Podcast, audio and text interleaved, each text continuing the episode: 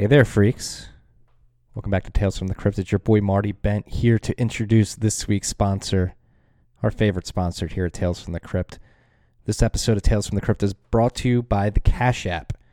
You already know what's going on with the Cash App. We talked about it many times on this podcast before. It's my favorite app right now to use to buy Bitcoin, uh, to send friends money, uh, to get discounts off at retailers around my neighborhood.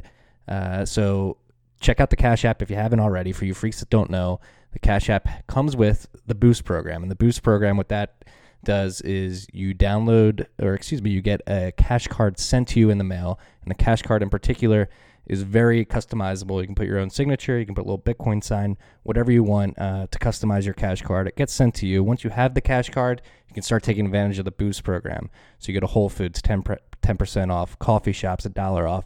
They just added Taco Bell 10% off. Chick Fil A is involved, uh, and they're only adding more retailers every every month. It seems to me, at least.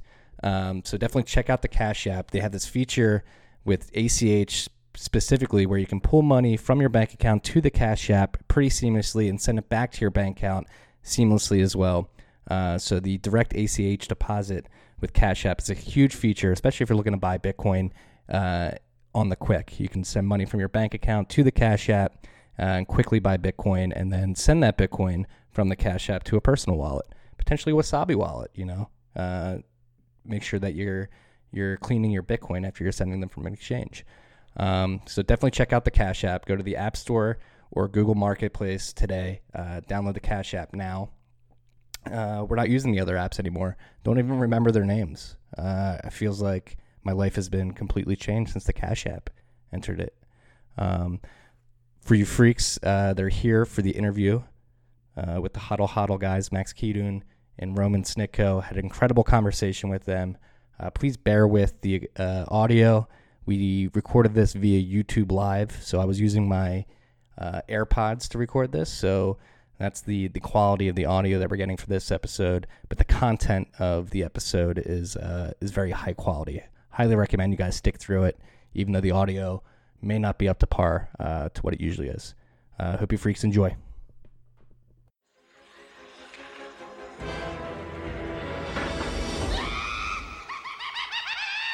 Tales from the Crypt. What is up, freaks? Welcome back to Tales from the Crypt. It's your boy Marty Bent here on a Sunday afternoon uh, after Thanksgiving.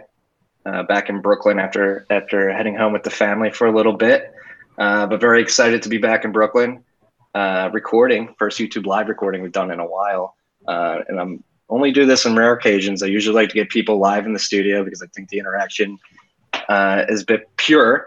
But I'm happy to have uh, the two guests that I do today from the company Hodl Hodl uh, in Lafayette. Uh, I want to introduce you freaks to Max Kadun and uh, Roman Sniko. Uh, yeah, Sneeko. I'm sorry, I just know your first names. Um, so, guys, welcome to the podcast. Thanks for coming on. Thanks for having us. Hey. It's uh, great to be here.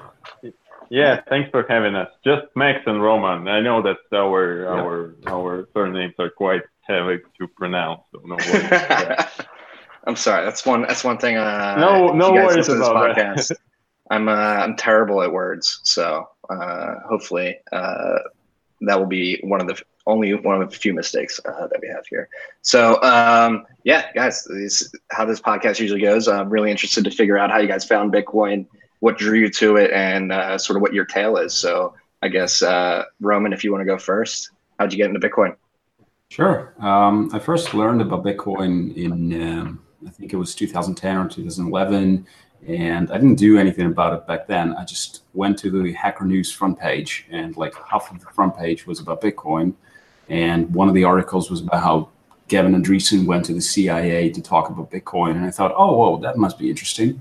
And then I completely forgot about that for a couple of years, and then in 2012, a friend of mine reminded me uh, that there's such a thing as Bitcoin. And by that time, I already uh, read a couple of books on economics, on Austrian economics specifically. So um, Bitcoin was very interesting uh, in that uh, respect for me. So I looked into it and I didn't have any money back then, so I couldn't really uh, buy a lot of Bitcoins. And so I started like, you know, um, suggesting other people take a look at it, but nobody listened. And eventually I had to buy it myself and learn about it more and started developing projects. So this is the short version of how I got into Bitcoin, and I've been working on Bitcoin related projects since then.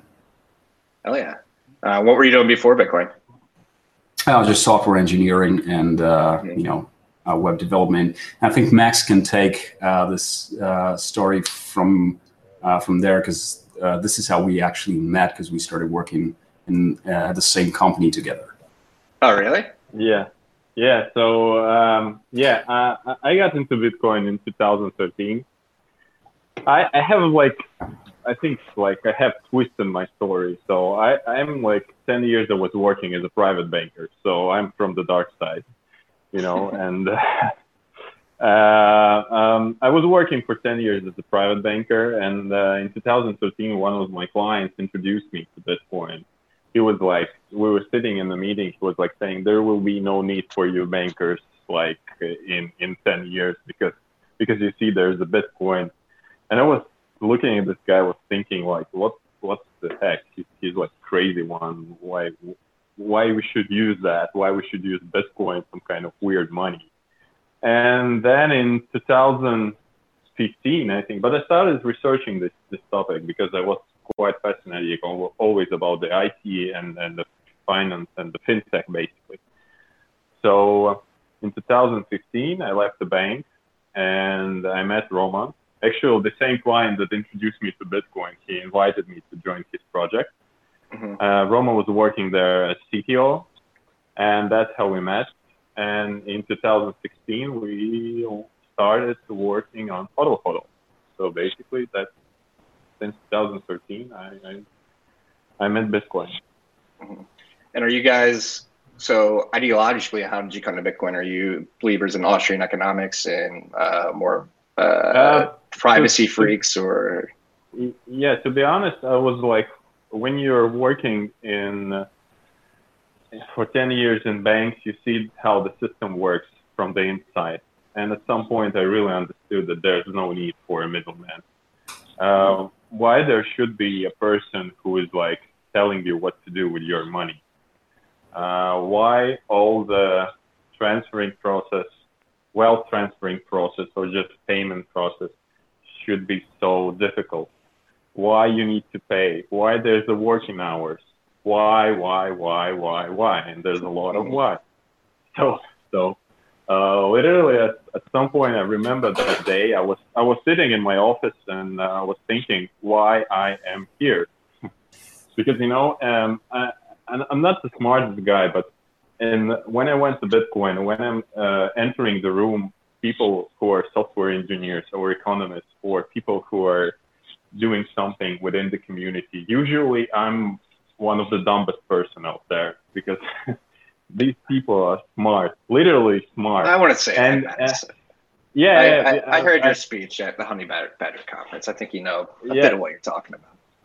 Yeah, um, but you know, uh, when you are and when you are speaking with the people who are, who are more into conventional finance, like bankers, investment bankers, etc., usually you are one of the smartest guys out there uh, because of, of of well, at least I felt like that. So and um, I don't know about Roma, but yeah, I, I just understood that there's no need of banking industry like in 10 years and, and to be honest, uh, in our region, for for example, in my country, there's a lot of things happening with the banking industry at the moment. That um, those people who I work with, there's no need of them at the moment, so they're left the banks and they're they're trying to to find a niche where they can apply their knowledge, or where they can work. So things are So what kind- happening quite fast. here. What kind of changes are happening? Are people losing confidence in the banks, or are people Um, becoming more open to newer technologies? People are becoming are more uh, open to technology. Like, uh, Mhm. you know, like my little brother, who is like 12 years younger than me, he never been to the bank.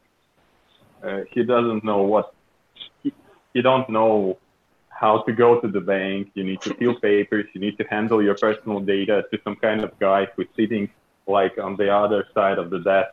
He don't know this process, but uh, he literally has a Bitcoin wallet So because it's easy, he can go to App Store or to Play Store, download the, the Bitcoin app, and receive Bitcoin like from me, like in, in, I don't know, in in ten minutes. That's it. So, and he's only 12 years old. He's already experimenting with wallets. No, no, he's 20 years old. I'm Oh, 32, 20. I so- think said 12. no, 12 years different. I would love him to Oh. be 12 years old, to be honest. I, I want to be back in my 24, like, but yeah, I'm 32, so the thing. Um, no, so I guess so. You guys met uh, while working at this company together. So did Hodl Hodl start out as a side project for you? Were you guys building this uh, while you're working at the company, or did you guys have uh, like a hey, we need to go build this now. We gotta leave. No, we actually left the company. Um, I don't want to go into details. We worked for Mycelium, and at a certain point, uh, we decided that it's no longer possible for us to stay with the company. Uh, and we just went on and uh, started working in Hodl Hodl um, the same day we left the company. Um, so there was no interference, but at the same time, we were so excited about Hodl Hodl and just going forward. And it wasn't an easy process. Like it took us, you know, essentially two years before we were able to launch the production version. Um, What were you guys? What were you guys doing in that two years? What were you finding out? Just build building the surf. I mean, it was just me and Max. We didn't have any money to hire the team.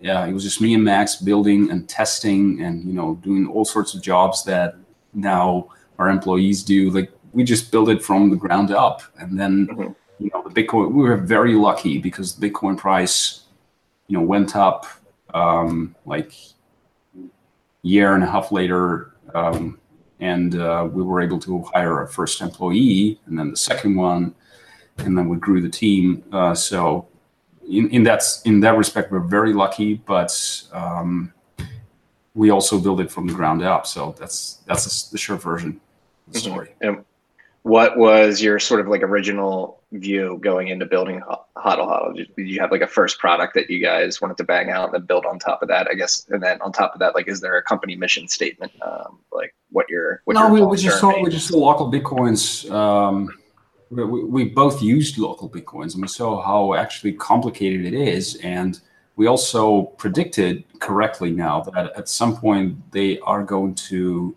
uh, institute KYC ML policies.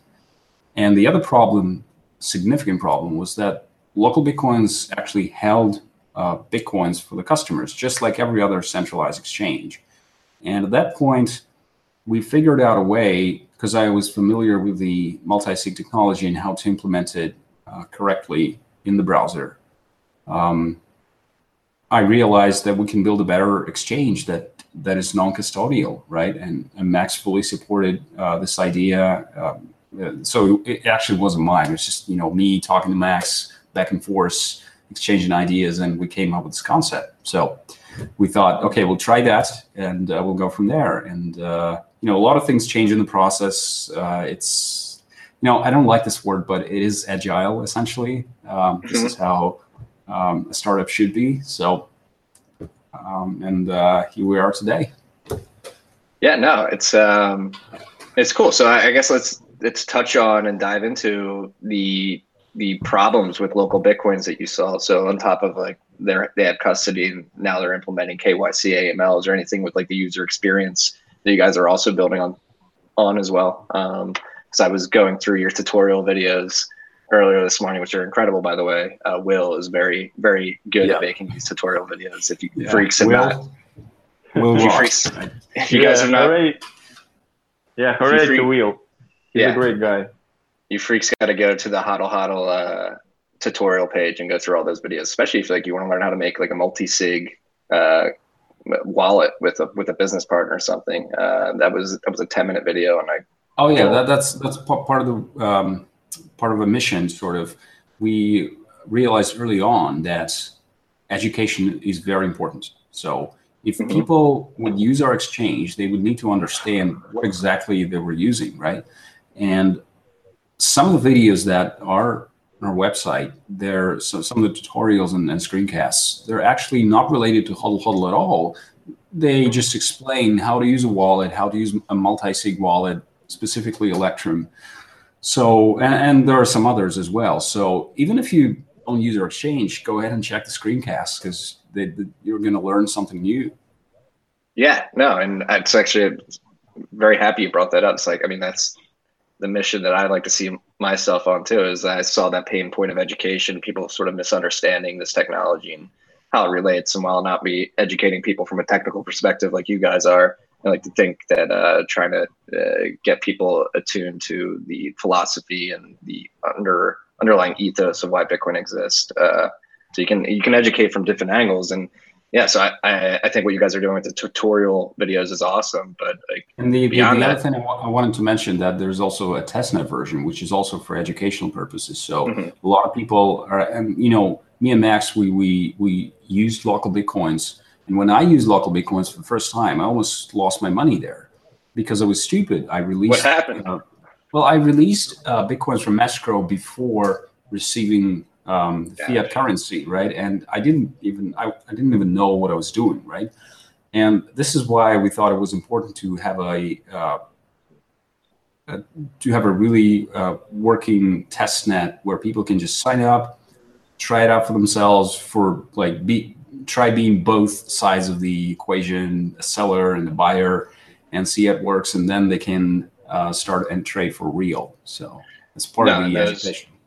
Yeah, and uh, again, I spent like an hour and a half, two hours this morning going through the tutorials, and I feel like I would be comfortable using uh, HODL HODL Exchange. Unfortunately, I, am not able to since I'm in Brooklyn right now. But uh, we'll get we'll get to that later. We'll should we, to, we should talk about it now later. Okay, we'll talk about it later. We'll get into it later. I want to talk about specifically uh, the the user experience that you guys have on your exchange because it is a process. Uh, the, and but I think you guys are are creating a great UX around around the product. So um, from from a buyer's perspective, what you can do, um, I guess that that would be a good place to start. How you would sort of uh, uh, incite and uh, begin engaging with with this sort of uh, OTC um, exchange or PTP exchange, excuse me. Yeah, well, actually, uh, yeah. Um, you mentioned already like a couple of things like security and uh, no no no no KYC AML, and uh, already mentioned about testnet, which is again I, I believe it's quite important because I, I was trying to research are there any other exchanges uh, having a testnet? So basically you can go to the testnet version of exchange. You can you can try and trade with bitcoins uh, with testnet bitcoins and then you can re- reproduce same same steps uh, on the mainnet version. And there's actually I, I don't think there's much of uh, testnet versions of other exchanges. Educational videos, yes, of course, and uh, yeah, UI and UE. Um, it, it's quite important because we we do understand that peer-to-peer exchanges are usually like uh, way more difficult to understand than centralized exchanges. And uh, because it's, it's peer-to-peer, it's complicated, a bit more complicated, although it's way more secure and, and more confidential.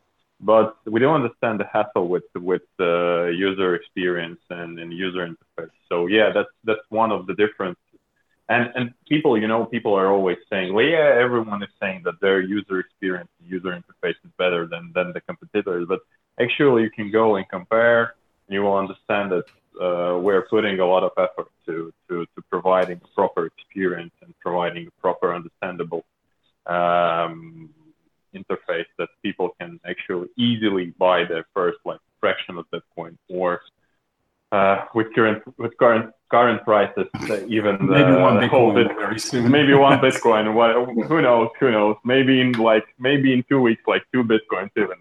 So whatever.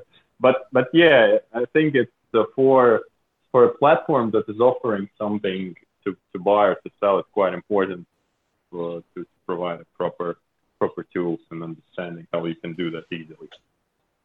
Yeah. So I think let's jump into like the marketplace. So like to to engage in this P2P exchange, basically you have to find somebody who's willing to trade at the same time that you are uh, at the like uh, exchange the same amount of Bitcoin uh, at the same time, and then use the same type of money transfer uh, to to facilitate the exchange. So they have the option well, of doing.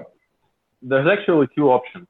So uh, we have a pub- public offer list, which is more well, yeah. more, and we have also the private one. Yeah. So the public public offer list is uh, the same, uh, I think, technique that you use in any other peer-to-peer exchange. So you go, you you sign up, which is like one minute. Uh, you go, you find the proper buyer or the seller, or if you don't don't find, we usually say that create an offer by yourself. It's, it's easy. Like you, you can do an offer. If you want to buy, then create a buy offer. If you want to sell, you can you can create a sell offer. Especially as we're like twice and a half cheaper than our competitors now. The price up until the end of exchange fee rate now up until the end of this year is 0.4%. If you compare to our competitors, usual rate for peer-to-peer exchanges is 1% per trade. And uh, so you create an offer or you take an offer and then you trade directly from your wallet or to your wallet. Um, because each time for each trade, we create a unique escrow account. So the buyer, so the seller deposits coins into this escrow account. The buyer sees that coins are deposited. He sends the, the wire transfer or sends the cash or do the payment via any other payment system that he used. And up, up, up, up upon receival of fiat, um, the, the, the seller just uh, signs the release transaction and then you go the, the coins are in your wallet, directly in your wallet. So you don't need to deposit anything within HODL HODL. We don't hold any money. Also, the, the, the interesting part is that you can use how you want to trade with, we have two types of multi-sig contracts, two out of two, which is two signatures, one to HODL HODL and one to the seller. And release transaction is signed by the seller and by HODL HODL. And there's also a new type of multi-sig that we introduced multi-sig system that we introduced like a month ago, which is two out of three. So it's uh, similar to Bisq. Yeah, and, uh, each, each, each, each part of the trade has their own key. So in case of a dispute, we can move money either to seller or either to the buyer. And uh, the another option is private offer, which we, we have created this specifically for large OTC traders because they requested the, the extra layer on, of confidentiality. And uh, so you can create an offer, but you can uh, you can like uh, tick that it's a private offer. So the offer will be accessible only via direct link. It won't be uh, you won't see it in the public offer list. So you can if you have a counterparty already, buyer or the seller, you can just send the link to him and you will trade privately uh, within the HODL HODL using HODL HODL as an escrow. and with the private thing, it could be something like, "Hey, I'm going to send you this offer just so you can transact over Venmo or cash or anything," and p- people basically won't know what, what's going on. Yeah, pe- people are using this. Uh, we actually already saw some significant volume on OTC trades because uh, the OTC, a lot of OTC traders, they also understand the the security risk when they hold coins within any centralized entity like large OTC that they don't want to deposit uh, like 500 coins into uh, any other like wallet that, that they, they cannot control or that is con- controlled centralized in a centralized manner because it's basically the similar that you will hold like 500 coins on any other centralized exchange. Eventually, there's a risk that this could be like compromised and hacked. Mhm. Yes, and uh, in Will's one of Will's awesome tutorials, he's explaining that you guys implemented the two of three multi sig because of uh, uh, customer demand for it, right? So you guys are are obviously listening to customer feedback and just interested to see how that process is. They're just having people complain it's- on Twitter. No, no, no, no, no. Actually, the, the, the same OTC traders that requested uh, private offer offers, uh, they also told us that, well, we trade a large volumes, and the buyer he wants to have, obviously, he wants to have some kind of control over the the flow of coins. So could you please implement two out of three? Uh, we spoke with them, and uh, we actually created that because uh, they insisted. So yeah, we usually speak with our customers and we have a Telegram group. People are writing in in the Twitters, uh, like they're they're saying they're like suggesting some improvements. So yeah, we listen to them because it's quite important. You know, we we don't have um, such big volumes like local Bitcoins have, but uh, we do have, uh, I think, quite good support team, and, and people are like embracing this and saying that, well, it's it's good that you have proper support. So at least we can like uh, create a loyalty, uh, create a loyal uh, customer base using our proper support and then and our approach. So yeah, uh, we are listening to our customers, of course. No, this is actually something I was talking uh, with Jeremy Welch from Casa last week about is like the the power of Telegram to for companies building products to to get quick user feedback uh.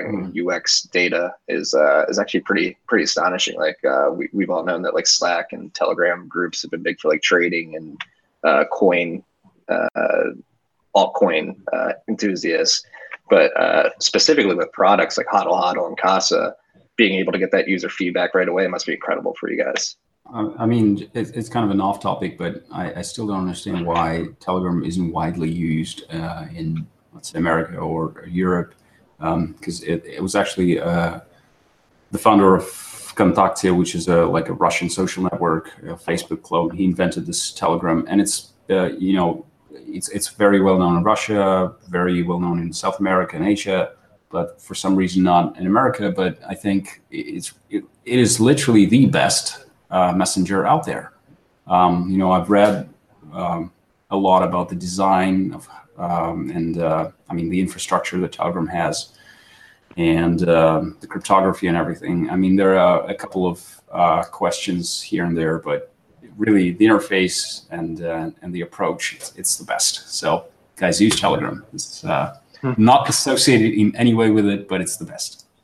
No, and it's been an incredible line of communication for a lot of Bitcoiners, and uh, and like I said, yeah. that company is looking for feedback, and you just send somebody a link like Casa. I, I have the Casa node, and I'm in their their Telegram, uh, working with that team directly to help with my Casa node, and it's uh, something that I haven't seen before, and I think it's like we talk a lot about how Bitcoin is going to drive innovations in a lot of places, like uh, uh, like energy efficiency and stuff like that. But seeing it drive like innovation at a product like UX level is cool too. Mm. Um, yeah, yeah, um, yeah. So I guess let's get on uh, to the new products you guys are are rolling out. Um, very excited to talk about those.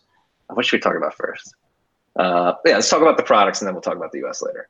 Um, so, so, you guys have uh, the OTC, OTC desk, which we briefly touched on before, and then Bitcoin futures and a prediction market. It's launching next year, um, which is very so exciting. About yeah, about prediction markets, uh, Roman and uh, as for OTC, yeah, we have OTC desk, we have uh, we have our brokerage arm, so we're already working on that and, and, and already like helping some some trades to happen because again we have like I think the only one non-custodial OTC desk out there at the moment.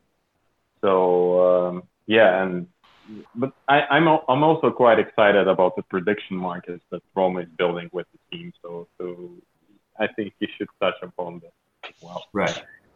Um, yes, so um, initially it was called uh, Bitcoin futures, um, but we realized it's not exactly the correct term in that case. So we settled on Bitcoin uh, peer-to-peer prediction contracts, and uh, you, you, can call it a prediction market if you want. And the point is that you can uh, bet Bitcoin on pretty much any anything that's legal to bet on, right? So, for example, um, you think that the price of Bitcoin uh, is going to be above five thousand um, dollars by the end of the year and so you create an offer and say, I, I'm willing to bet one Bitcoin um, that the price is going to be above 5,000. Hey, somebody else goes to the website, sees, sees this offer, um, and uh, creates a contract based on this offer. And both parties, in the in the simplest case possible, it's uh, it's a one to one bet, right? So they both lock one Bitcoin in escrow, and uh, the winner gets two bitcoins and the loser loses his bitcoin. Um, that's kind of the point. Um, and of course, it doesn't have to be the price of Bitcoin, but anything that can be um, easily verified, right? Mm-hmm.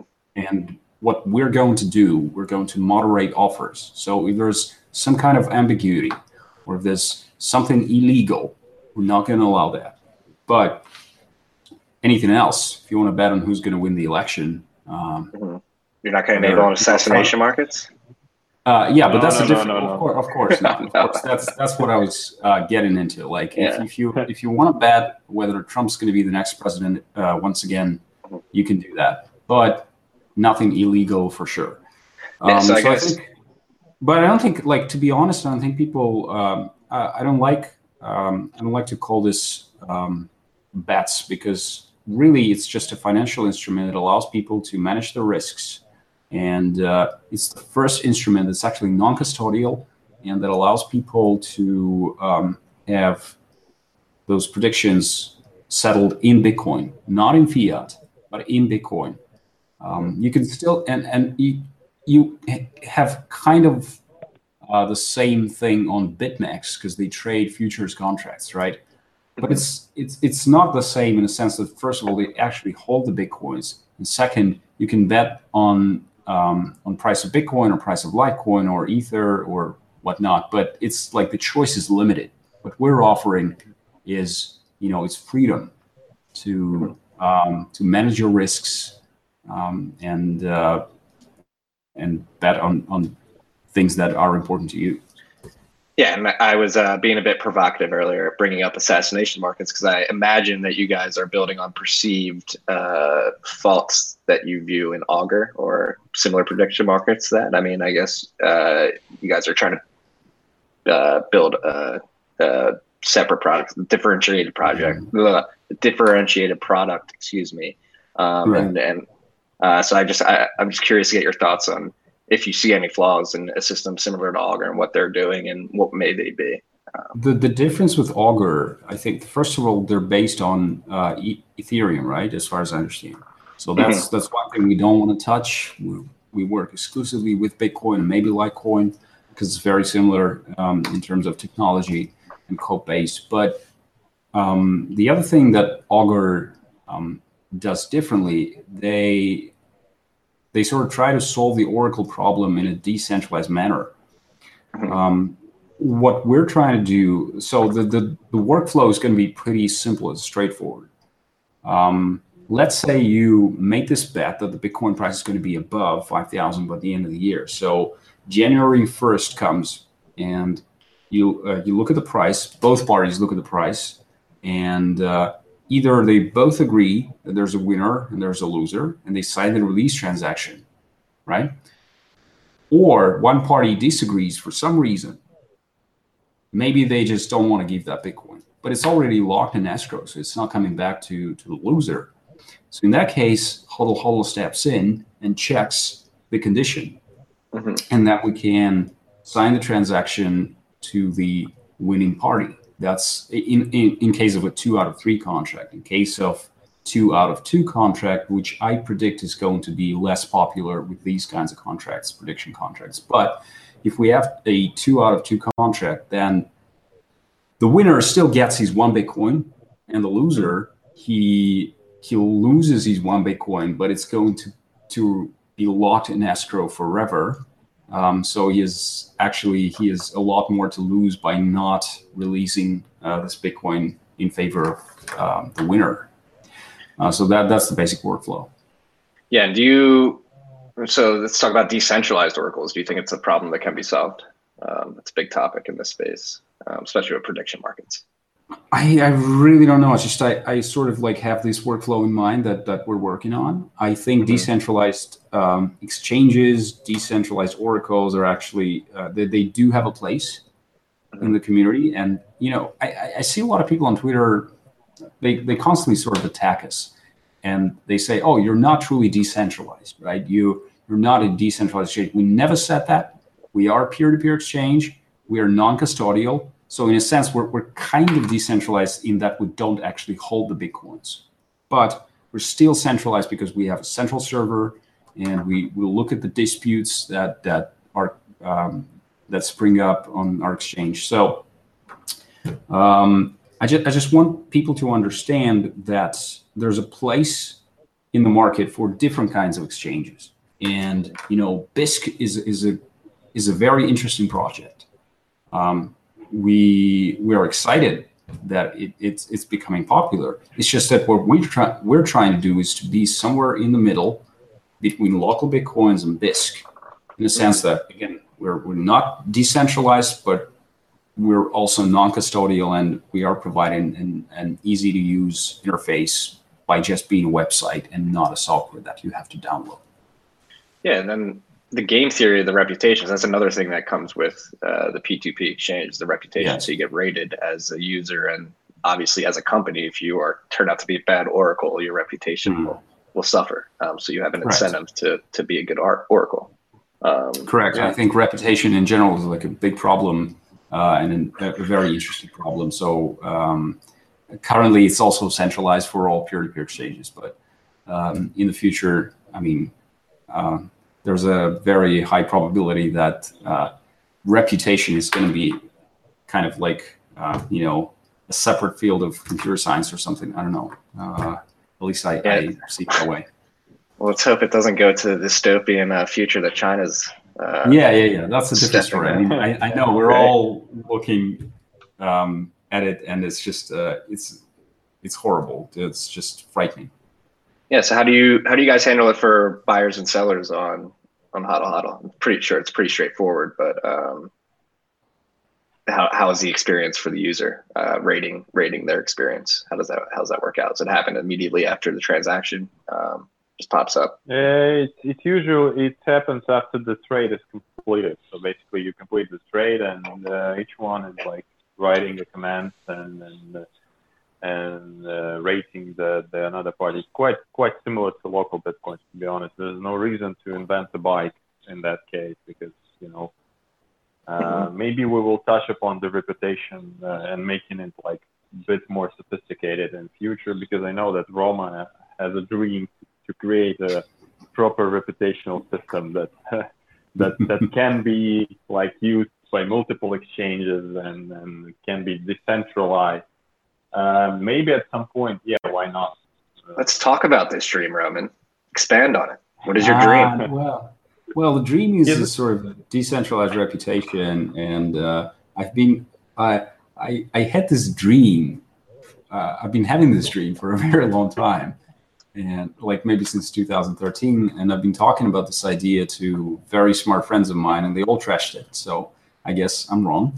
Um, but the point is, I, I do think reputation is a very important part of the economy. Like, you know, a lot of problems might be solved um, if if we had a better reputational system that is not centralized, that cannot be cheated, and like to just to describe it um, concisely, I, I, I mean, I think you uh, like imagine a graph, right? And uh, you might not know the person um, that you need to know. Uh, like, let's say you want to have business with a person. You don't know him, but a friend of a friend of a friend knows him, and he says this person's good, right? So um, here comes the graph database through which you make this connection, and you can calculate the reputation relative to you, um, the, the reputation of that person relative to you, and then figure out whether you want to have business with that person or not. And like even if even if it's some scammer that creates uh, multiple accounts, that's uh, sort of uh, that bump up his reputation on the system, it still wouldn't matter because all the, all those uh, bots they wouldn't be connected to you, so it wouldn't affect this person's rating relative to you. So that's like a, a short uh, the short version of the idea. But you know, there's there's never time. Currently focusing on on Hodl Hodl and uh, hopefully someone someone much smarter than I am eventually uh, develops some uh, creates something like that. Well, I do too. Uh, but how do you envision that changing the world and changing the economy? Do you just think it will create certain efficiencies that, that we have not untapped uh, up to this point?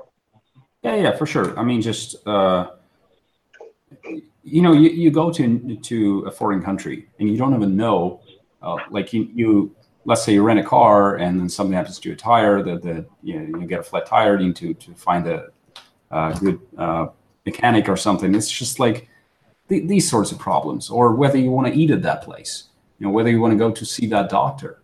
Um, I mean, th- these problems are, are solved to an extent, but there's definitely a lot of room for improvement. And uh, like if even if you look at Amazon, there's uh, there are lots of fake reviews. This problem that Amazon cannot solve. Like if you want to buy a book, and you, you know I've seen books that that get like five star reviews, and there's like 50 people reviewing this book five stars, but it's actually trash. And they, they cannot solve it. And I think a, a graph system that is decentralized can actually tackle that problem. So yeah, that's uh, that's the point.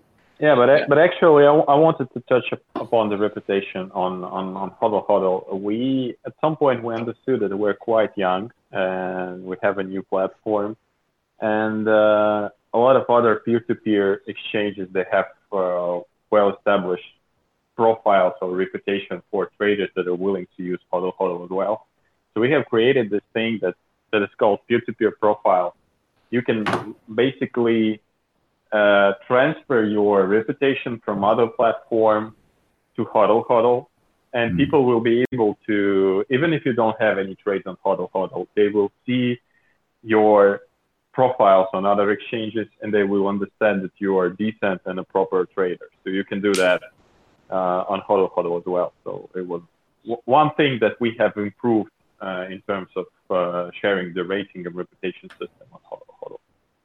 No, yeah, that, really that's cool. a that, that's a great uh, point that Max um, just talked about. I think um, currently people are unable to export their reputation from one website to another, and specifically, if we're talking about peer-to-peer exchanges, they're incentivized to try and keep it local, right? They don't want like they don't want sites like Hodl Hodl to um, to transfer that data, but we still are able to do that. And you know, Paxful did it to local bitcoins. We did it to both Paxful and local bitcoins, and we actually talked to them about that. Like, there's nothing you can do, but it's still like it's still not straightforward. And I think for for any peer-to-peer exchange or any website that requires some sort of reputation, let's say a freelancer's website, it would be so beneficial to have the system in place that they don't have to build it um, themselves like we did, um, but they would just need to implement it and and yeah,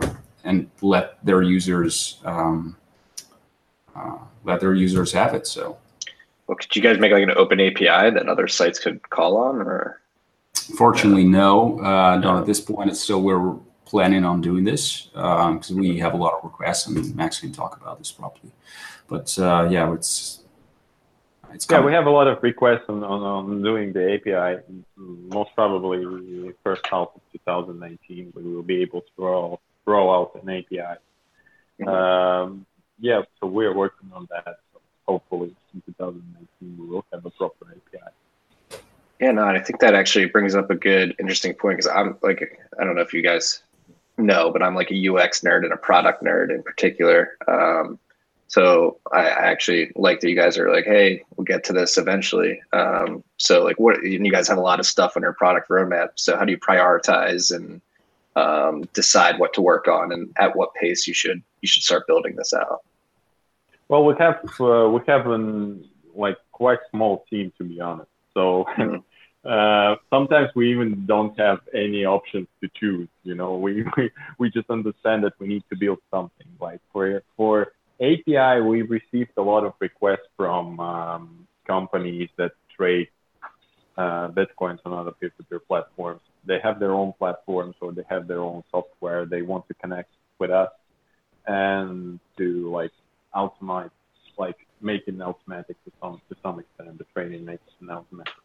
But usually, um, well, we we have uh, like I don't know special channel in in the Slack uh, and our team members they exchange the ideas and uh, if we like any idea like from our team member or from from our customers then we just uh, make it and, and that's it um, we don't have any like strict priority what we need to do uh, but uh, we're trying to what we're trying at the moment is to make uh, Hodl Hodl as profitable as possible at the moment. Yeah. Yeah, I think that's a that, very good point. The, the, the profitability. So we, we're always one criteria that we're thinking about is this going to make us money? Unfortunately, we have to think about it because it, it, it's not about like you know getting filthy rich or something. We need to be sustainable. Like we're raised around now uh, from the from private investors because we realized we needed to move faster and so on and so forth. But eventually, you know, we we we're going to need to to be making money, and that's a priority.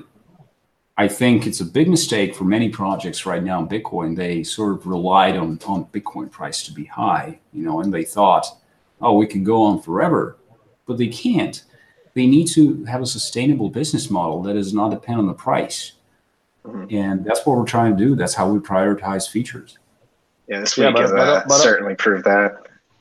Yeah, but but also we we always looking at the ethical side of the of the making money, as Yeah. we say, because we we've had like a lot of uh, offers to, to to to make an ICO with Hodl Hodl Yeah. or or to promote ICO during our conference uh, during Honey Badger.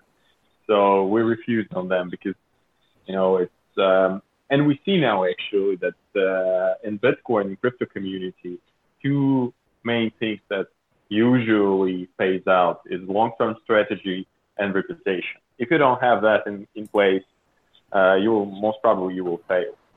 Mhm. So that's that's the core values at the moment. Yeah, I completely, I completely agree. So, what are, um, what are you guys thinking that, uh, which areas of your business do you think are going to be most uh, likely to drive profits for you guys as you expand, uh, as you expand the the uh, offerings?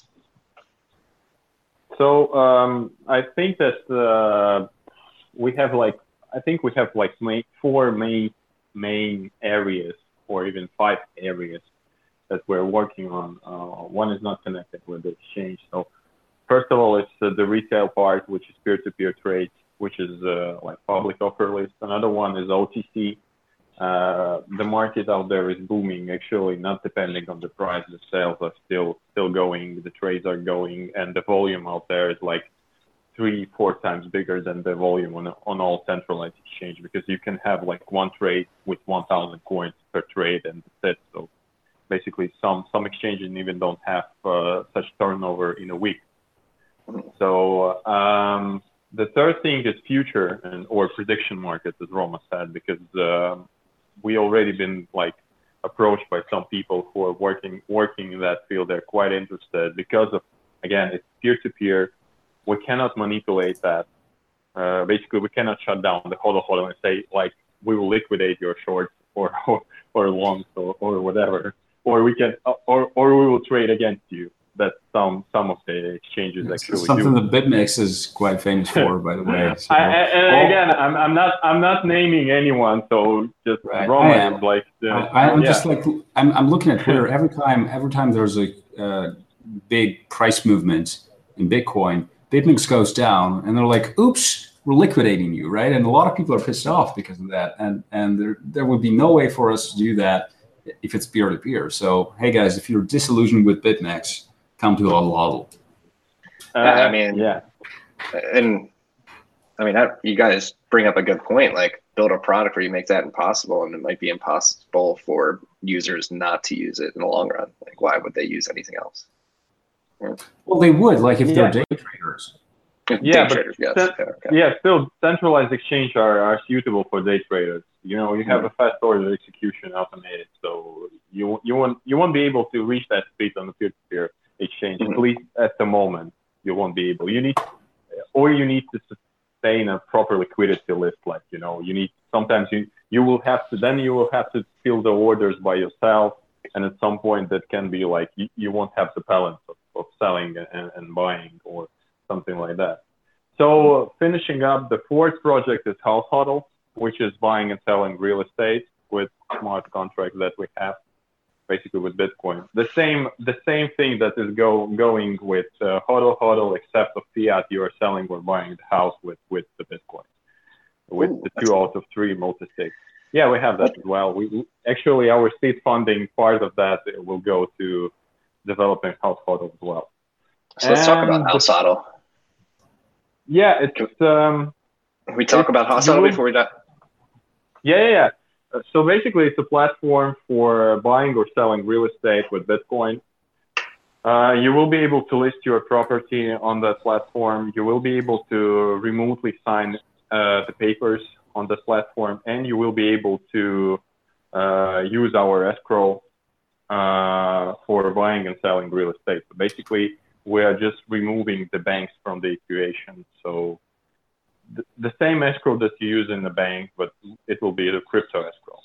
But uh, we are we're we're we're going to launch it in 2019 uh, because we do understand that with the current bear market conditions, nobody is actually willing to spend money or bitcoins on buying the house. It was actually quite interesting that we've been approached with some people during the bull market last year when the price was like above 10,000. People were saying like, "Hey, with your like functionality, we can buy something like uh, valuable." Uh, but now, you know, in, in this bear market condition, I, th- I, think prediction markets are way more profitable, and uh, th- there's a huge potential for that because people will always bet on the price movement or on certain certain um, like things that the events that are happening. So yeah, that's that's quickly about House Hodl. And the fifth part, of course, is the Baltic Honey Badger Conference. So it's also the part of Hodl Hodl brand, but it's it's not connected with with uh, with the exchange. Uh, well, the one connection is that we we do that, but uh, yeah, uh, the Honey Badger is is something that we're going to continue to organize each each year. Please do.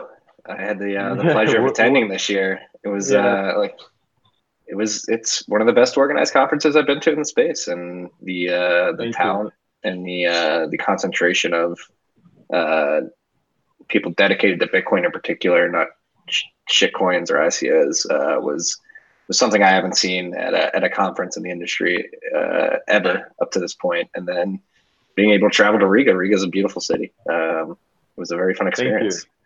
Thank um, you. And that's and that's also uh, a returning to having a long-term plan and a reputation. You know, first year we we barely made it like uh, break even, so we didn't earn anything on on doing this conference.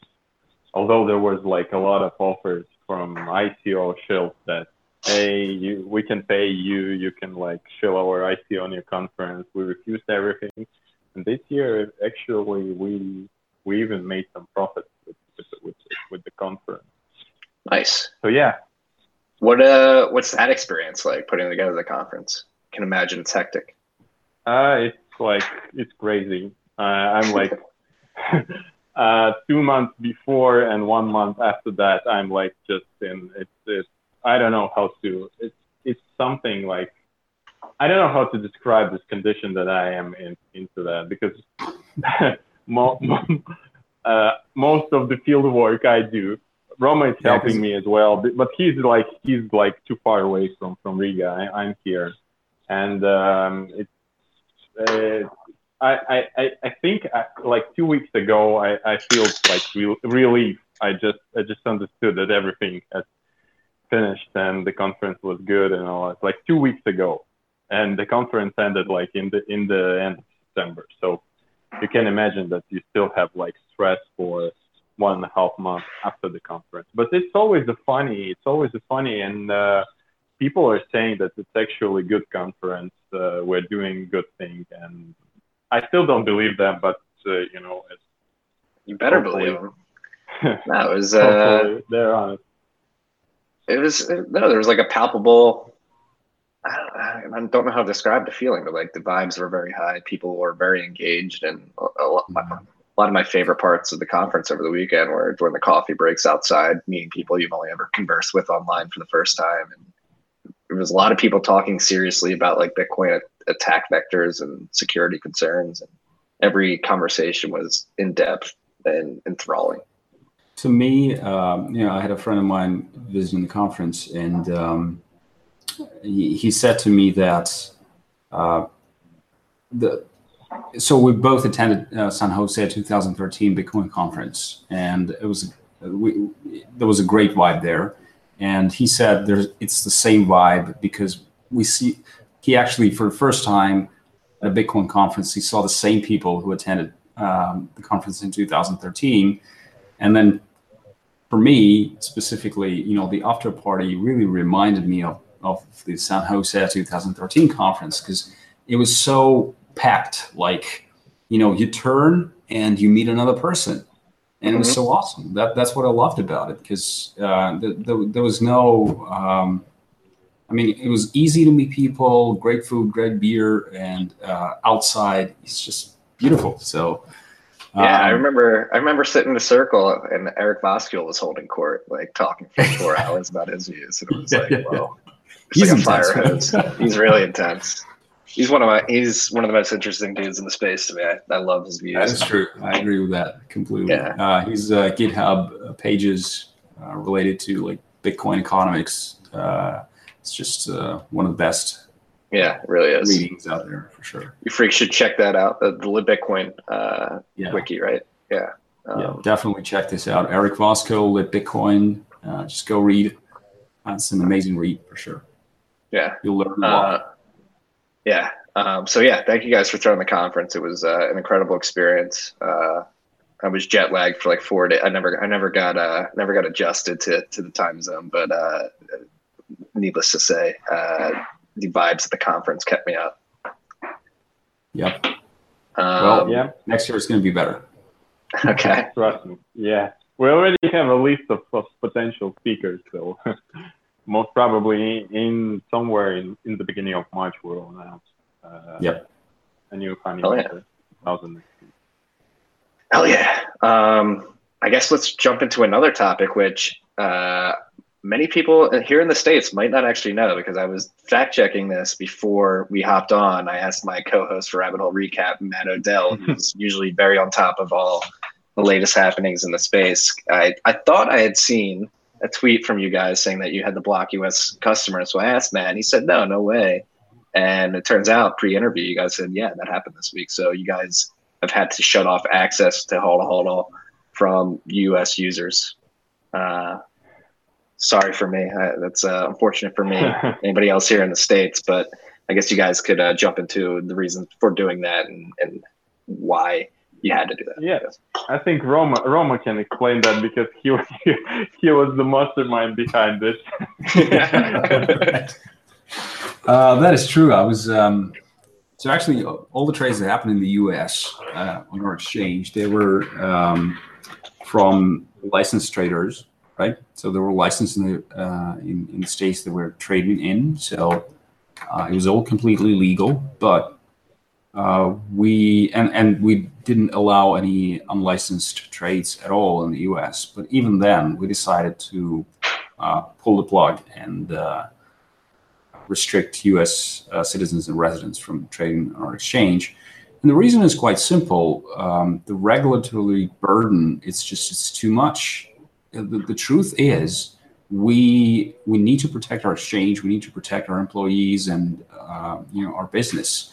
And uh, the, the the truth is that if any of the agencies in the U.S. decides they don't like Hodl Hodl because we work with um, American customers, um, that's going to be a huge problem for us. So, I mean, you know, at least or uh, we're going to have a lot of expenses um, in terms of like lawyers and you know litigation and all that, which we don't want to have at all.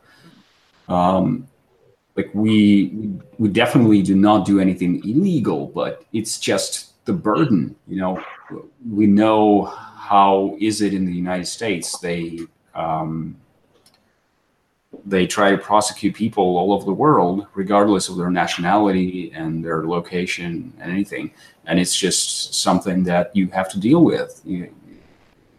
And that that was our decision. I, a lot of exchanges in the space they actually do that.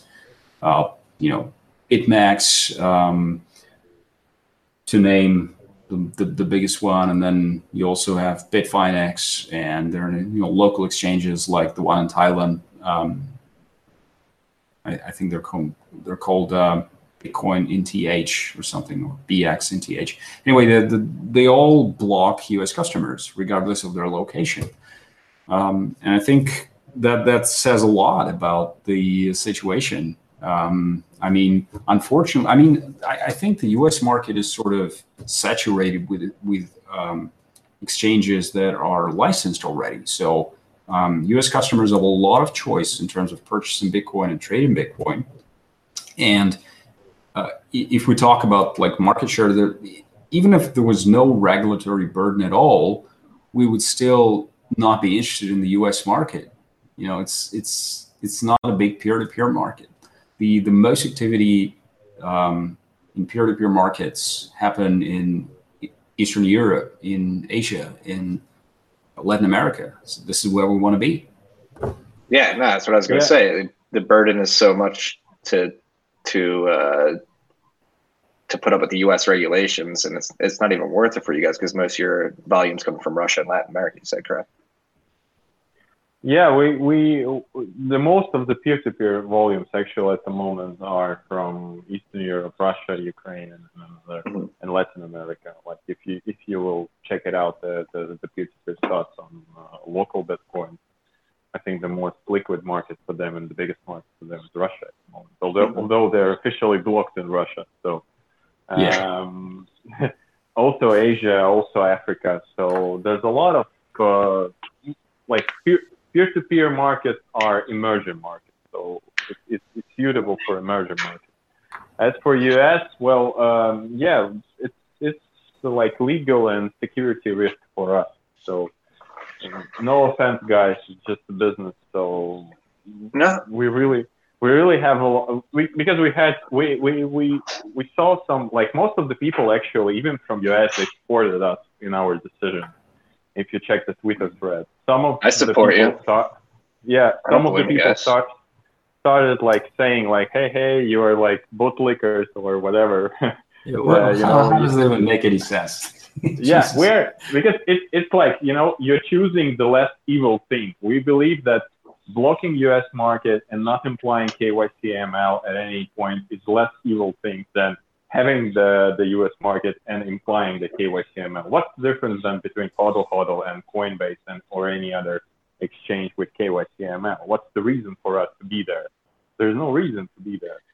So uh, that's it. I think and, this and I was gonna say I think this brings up an interesting point though. Like it's funny, like America supposed to be the bastion of freedom, the home of freedom, and all that. And yet, a lot of companies don't even want to work here because it's too burdenful and it's not as free as people would think. So, as an outsider looking at the U.S., like uh, as a country that likes to tout ourselves as the home of the free, like, w- like what what is your perspective on on these types of regulatory Tory hurdles? Are we as free as we may think we are? May, may I just comment on on the land of freedom and and all of that? I think there's to me. Um, the way I look uh, at it. Uh, Roma, I, Roma, just don't forget you you are planning to. to you have some yes. plans. Just, just yes, that is say say to like, visit the United just, States.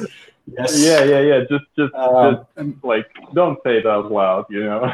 of course, no. I was just going to say that I think um, uh, people in the U.S. they have this mindset of freedom, right? Um, most of them, I would say, they they have this mindset because of the legacy of you know how people immigrated to the United States in search of um, you know freedom and uh, you know less taxes, less restrictions, all of that in search of a better life, and they endured a lot of um, things on their way, and I think that's uh, that still persists. But at the same time, in practical terms, you would actually find a lot more freedom in, in China or Russia or in Asia in Latin America because the the United States is so heavily regulated in, in many areas that it just makes it impossible for the small guy to start a business and uh, you know make actually make it. I mean, it's easy to start a business, but it's not easy to comply with all sorts of regulations if you want to get big. So um, I mean, I hope that's going to change. I think, um, again, in practical terms, it's there's more freedom in other countries. But in terms of the mindset, I think American people really value freedom. They really understand what it's all about. Uh, I mean, that, that's no. that's how it's it, and it's a paradox, right? It's it's so weird, yeah. but that's how yeah, it is. It's it's it's ironic. It's like it, it blows my mind. I would say like I and uh, many Americans like me have like an averse uh, an aversion to authority. Like I, I know I do uh, in general, and I, I like freedom of individual thought. Obviously, that's why we have this podcast. That's why we're into Bitcoin. Um, but uh, the system under which that we live uh, is not as freedom enabling as, as some people would like to think. I would, I would say. And that was my comment on American uh, regulation for the day. um, yeah, so I guess uh, we hit on a lot of what I wanted to hit on, but I guess uh, let's talk about Bitcoin in particular. Um, what are you guys? Obviously, the price has been tanking the last five days pretty pretty heavily. We're we're, we're getting into the, de- the depths of the bear market, but uh, uh, before we talk about price or anything, I don't really. We can focus on price later, but uh, from a from a development perspective, Bitcoin, uh, from a scaling perspective, uh, from a from a security perspective, like what do you guys think of the state of Bitcoin right now in 2018 as we approach the 10 year anniversary? Roma. Why me? I was just. yes, you're you you're the technical guy. You know, there's like scalability and all this weird words that, that I don't understand. Uh, okay, I do understand them, of course, but uh, yeah. Uh, I, I think that uh, there's like this saying that beer markets are good for developers, and uh, to be honest, I, I really believe that. Uh, you don't have the pressure of the price to build something fast to earn some money. So, um, and I think that overall this this beer market is good because a lot of people that that wasn't actually understanding the proper economics and, and all the tech and all the stuff. They were just speculating. They, they get to wipe out of the market. ICO are like it's it's so 2017 now, and uh, I'm I'm so happy that it is it's it's 2017, and all other shitcoins are like falling down, and it's good. It's a, it's a great cleansing. I, I do believe that it's of, of course you, you know, of course everyone wants like uh, Bitcoin like uh, that will cost like at least twenty thousand, uh, but uh, we will eventually be there at some point, and I think it's not so far future away from now. But in terms of uh, tech development, I think that uh, lightning and, and, and other things that are happening at the moment is fascinating. And then um, I read an article to few few days ago that the actual uh, the the processing power of Bitcoin is now eight billion, which is almost the same as the Mar- Mastercard with 11 billion. So I think the market is growing.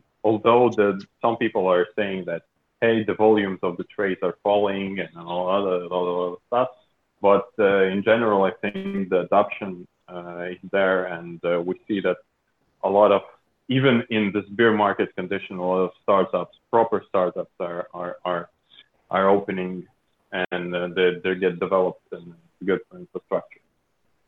I will say this: I think um, a bear uh, a bear market is definitely good for developers, although it's very uncomfortable. I will tell you from my own experience and from the experience that we had at Hodl Hodl when the price hit twenty you know, and, and our company was self-funded, we were like, hey, you know, we're gonna do this and that, you know, all those things. We don't care.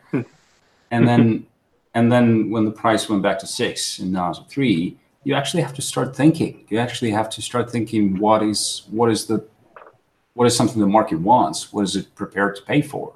And how do you survive? And I think it's very important because you know when you, when you have a lot of money, uh, it, it makes you weak it makes you lazy, complacent. And I think right? yes, and that's very very dangerous. Um, and uh, I still consider us very lucky. You know, we we have wonderful investors who really understand uh, our business and and our project and what we're trying to achieve, and that really helps us. Um, and the price, I mean, nobody knows what's going to happen. Maybe it's going to go to like uh, a thousand or a hundred dollars. Who knows? That that might happen. I'm not predicting that. But you have to just understand that you need to actually, if, if you want to make money, you need to build something that's really useful and something that the market wants. I mean, look at the richest companies, Bitcoin companies out there. Who are they? They're Bitcoin exchanges, right? Or they're miners because they actually build what people want. People want to trade, people want to bet, and people want to transact. This is what miners do. That's that's their business, right? Um, you figure, or you know, some other companies they they build hardware wallets. This is also something that people want. They have uh, continuous business, right? So uh, if you're just holding, that's fine. But uh, I mean, if you're thinking that you can be become rich by just trading Bitcoin, I don't think that's going to happen. And you know, uh, I had a rant about this on on YouTube. I'm not going to repeat that, but just don't trade Bitcoin. Go ahead and build something. Right. Um, no, I'm very appreciative of what you guys are building at Hodl Hodl again, uh, even though I can't use it. Uh, I think it is a very important uh, product to be made. And like you guys said earlier, it is, uh, you're just creating optionality for users where you can go hardcore Bisq or you can go LocalBitcoins, but you guys are in the middle um, and experimenting with that use case. And to me, it seems like uh, an incredible user experience that a lot of people would prefer uh, as to, uh, compared to both extremes. Um, where you get no KYMC or excuse me KYC AML, but uh, you have the, the luxury of having uh, a, a, third party to, to intermediate when when need be. Yep. I mean, I have nothing to add to that. You're absolutely correct. Yeah.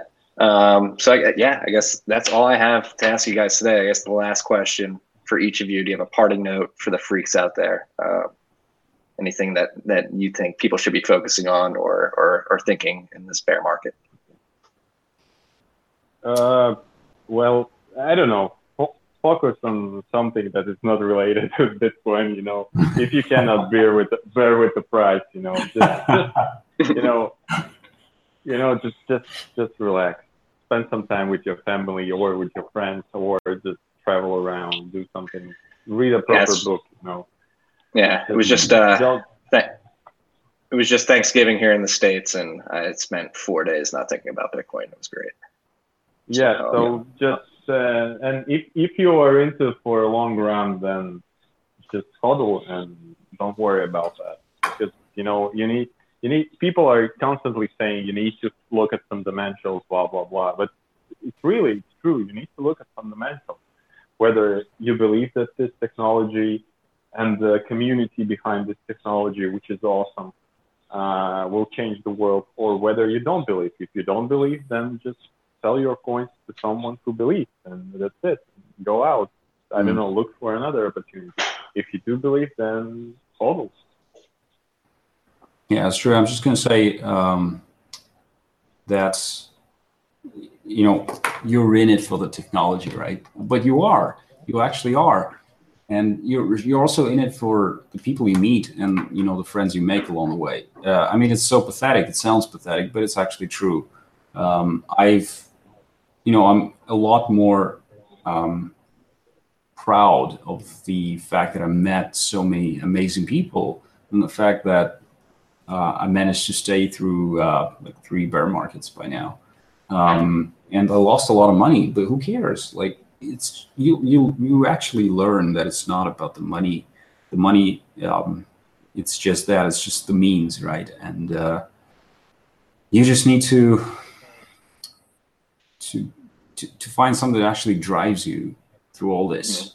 And bitcoin just provides a lot of different opportunities. Meeting people writing code learning something. Do that. I mean that's that's how you um, that's how you win.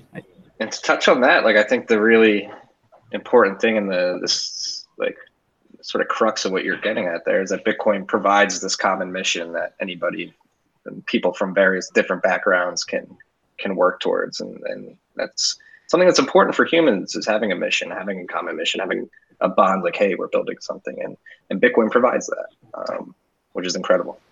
Yeah, I, th- I, think it's very true. Like you you meet a Bitcoiner that you know um, it doesn't matter which country he's from, but you pretty much know that he's going to share the same values, the values that are important to you.